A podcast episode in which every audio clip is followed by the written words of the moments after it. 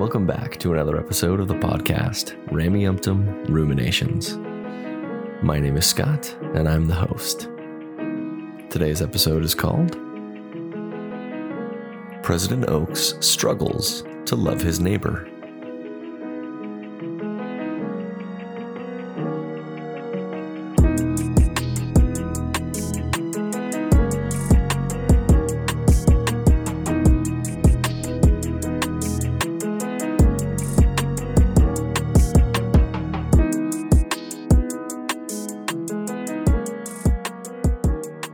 Thanks for coming back to listen to another episode.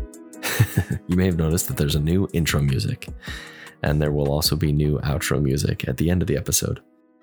I had to make this change because um, I purchased the rights to the previous song that I was using, but it has recently been flagged on YouTube as having a copyright. And although I own the copyright to be able to use it, it flags it every time and it just creates a hassle. And so got a new jingle to not have to go through and submit to YouTube that I have the rights to play this song every episode. So here we are, new jingle. Hope you like it. I like it. And here we go. it's been a minute since I've done a shameless self plug, so I'm going to get it out of the way quick. If my podcast is something that you enjoy, please consider becoming a monthly recurring donor. Sending a dollar, two dollars, five dollars my way a month would be greatly appreciated. It's a way to show me that you appreciate what I'm doing. It helps me keep the lights on and pay for the editing software that I that I use and, and that sort of thing. If if uh, donating to the podcast is not something you're financially able to do, leave a comment, write a review, share it with a friend, get the word out so that uh, we can spread out to a wider audience. And with that, we're going to jump into things. Today, I'm going to respond to Elder Oaks's devotional that he gave on May 21st of 2023. It was called Stand for Truth, and he gave it in the Conference Center Theater in Salt Lake City, and it was for young adults. There's really only a few things that I want to respond to here. Um, the talk is pretty average. It's it's exactly what you would expect from President Oaks. He starts off talking about the plan of salvation and he's acknowledging or trying to um, set the stage or explain this explain to the youth that the world is so much more evil than it was back when he was a kid. Which is so funny because every generation that's the same thing that's taught to them. It's oh this the world is so much more evil than it used to be. You know it's getting worse and worse. Things are just getting more and more evil. That's just the older generation rejecting the shifting culture of the younger generations and doesn't really have much to do with actual right and wrong morality. He sets, as I said, he's setting the stage. He's talking about the plan of salvation and the things that people are supposed to do, specifically the youth in the church, what they're supposed to do in this life on earth, their purpose for being here. In this devotional that he's he's passing out to the rest of the world, he's talking about census statistics about about citizens in the United States. So these trends might not represent what's happening in the rest of the world, but apparently to Elder Oaks, the way he's taking these USA census statistics is that they uh, are representative of what's happening throughout the entire world instead of just in the United States. And I'll, I'll read a quote from him here. Leaders of the Church of Jesus Christ are uniquely concerned about recent changes in the nature and extent of marriage in the United States. This includes the increasing tendency of U.S. citizens, including some worthy young Latter day Saint men and women, to postpone marriage. To demonstrate that tendency, let us look at two charts on marriage. After this point, he, he shows two charts that show um, that show the percent of of adults in the United States that have ever been married, both male and female, and then also the average age of first marriage among LDS church members. And um, I'm assuming the statistics that they're pulling for this this average uh, first marriage is from the the records that they gather on members of the church. And what he says about this second chart, it shows dates from 1970 to 2015, and it shows the average age of the first marriage of men and women going up about five years. He says, The second chart shows a related increase in the age of marriage of young Latter day Saints. This portrays the average of age of Latter day Saint men and women at the time of their first marriage in the last 25 years. It shows an increase of about five years for both men and women. And here's, here's what he says about it. And I think this is exactly what they're concerned about. And I'll, I'll say it right here. Consider what young Latter day Saints miss when marriage is intentionally delayed for a significant period, opportunities lost, and blessings postponed. This means delays in the important personal growth that occurs in the leadership in the relationship between husband and wife, growth in such qualities as sacrifice and humility. It means decreased opportunities to work together to build the kingdom of God. Most important, it means fewer children born to grow up with the blessings of the gospel. Most important of the things he listed, most important, it means fewer children born to grow up with the blessings of the gospel. They're concerned about stagnating membership records.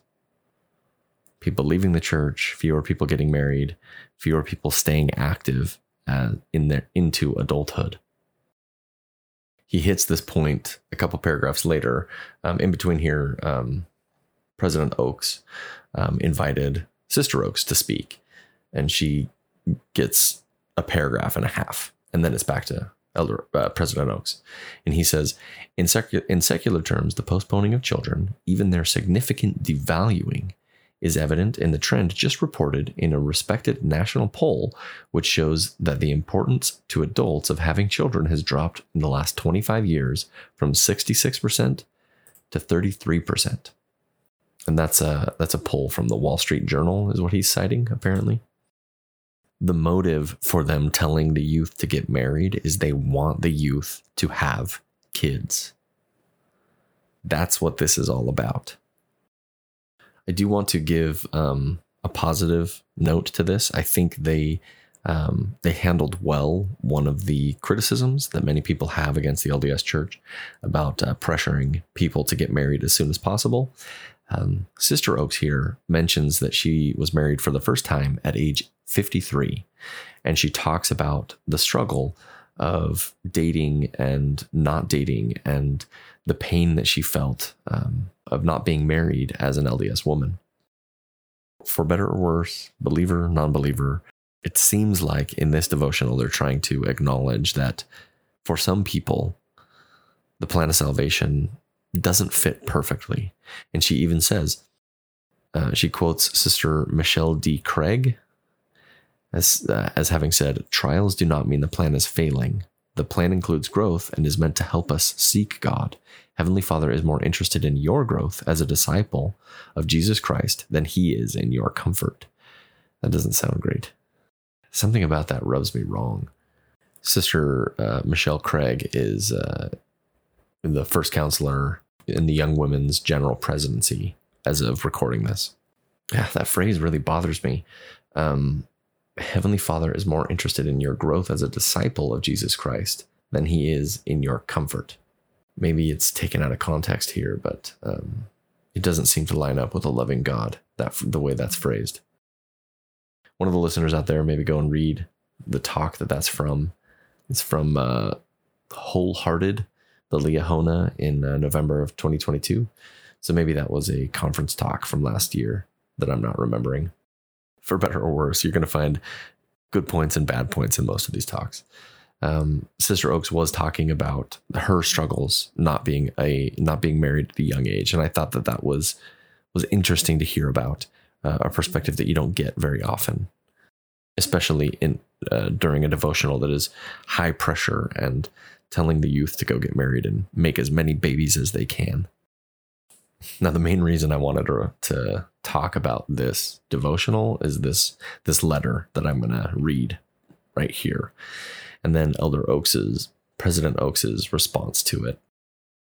He says that he received a letter from a 16 year old girl. He's going to change her name and all those things. So I'm going to jump and read this letter that he received, and then I'm going to read his response to the letter. I feel like I sometimes get inconsistent and confusing messages from the church.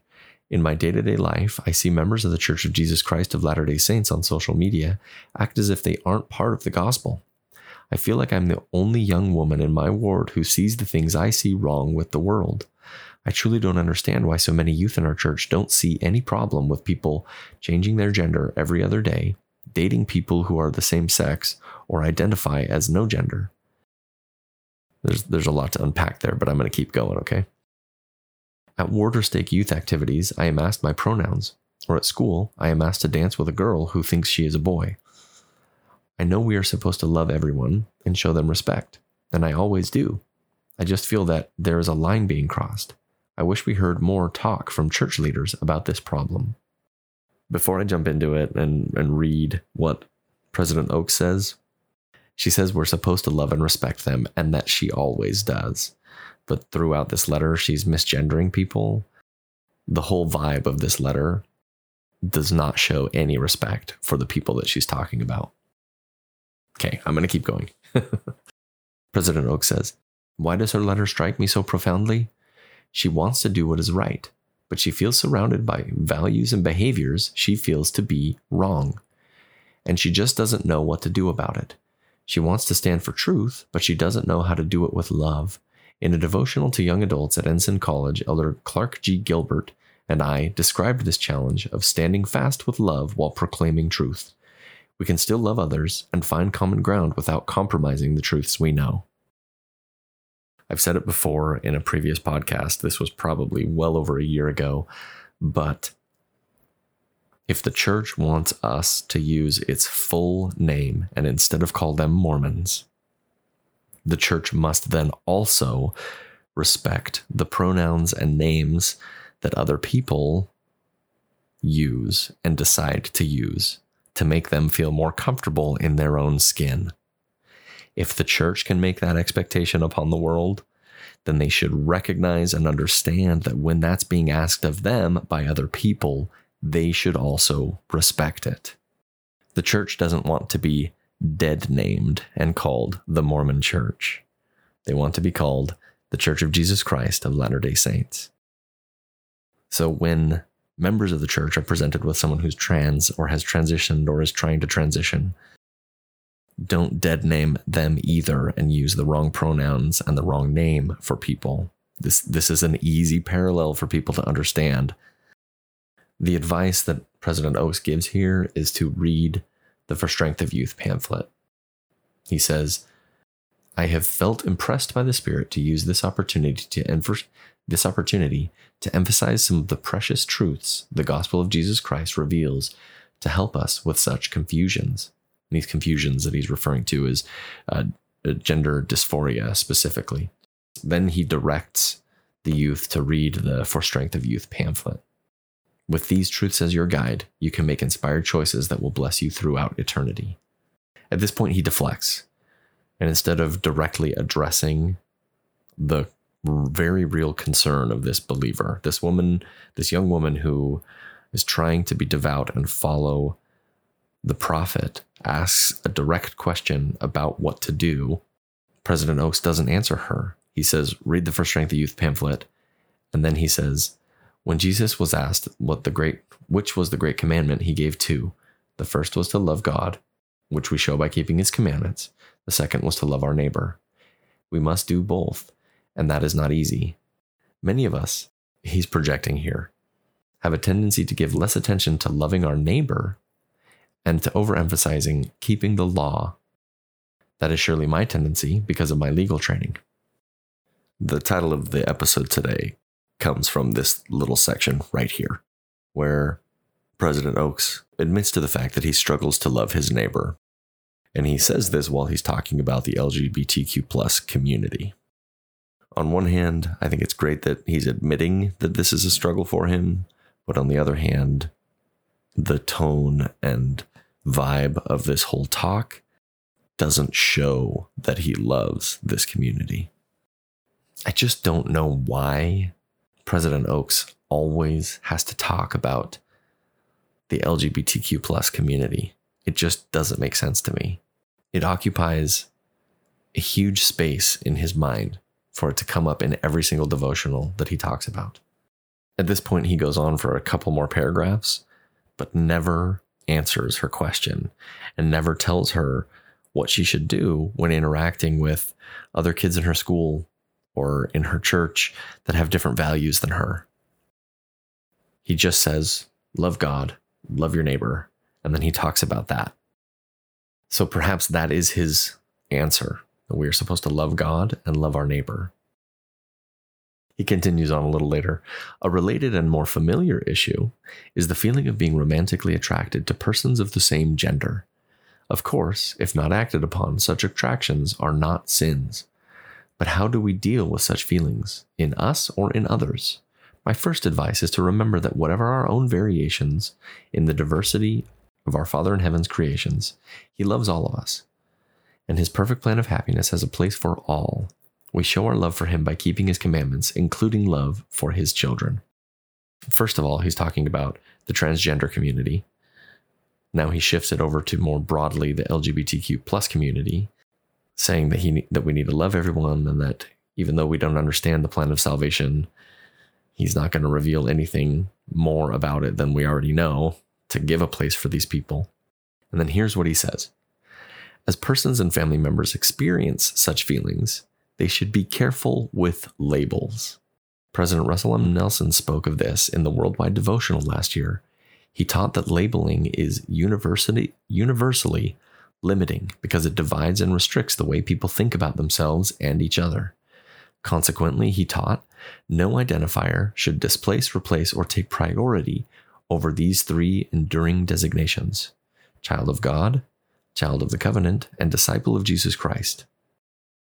Then he warned any identifier that is not compatible with these three basic designations will ultimately let you down. Other labels will disappoint you in the time in time because they do not have the power to lead you towards eternal life in the celestial kingdom of God.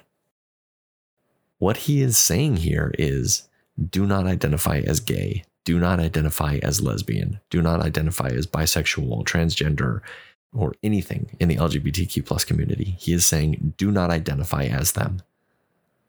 They will lead you down a path that will not take you to the kingdom of God.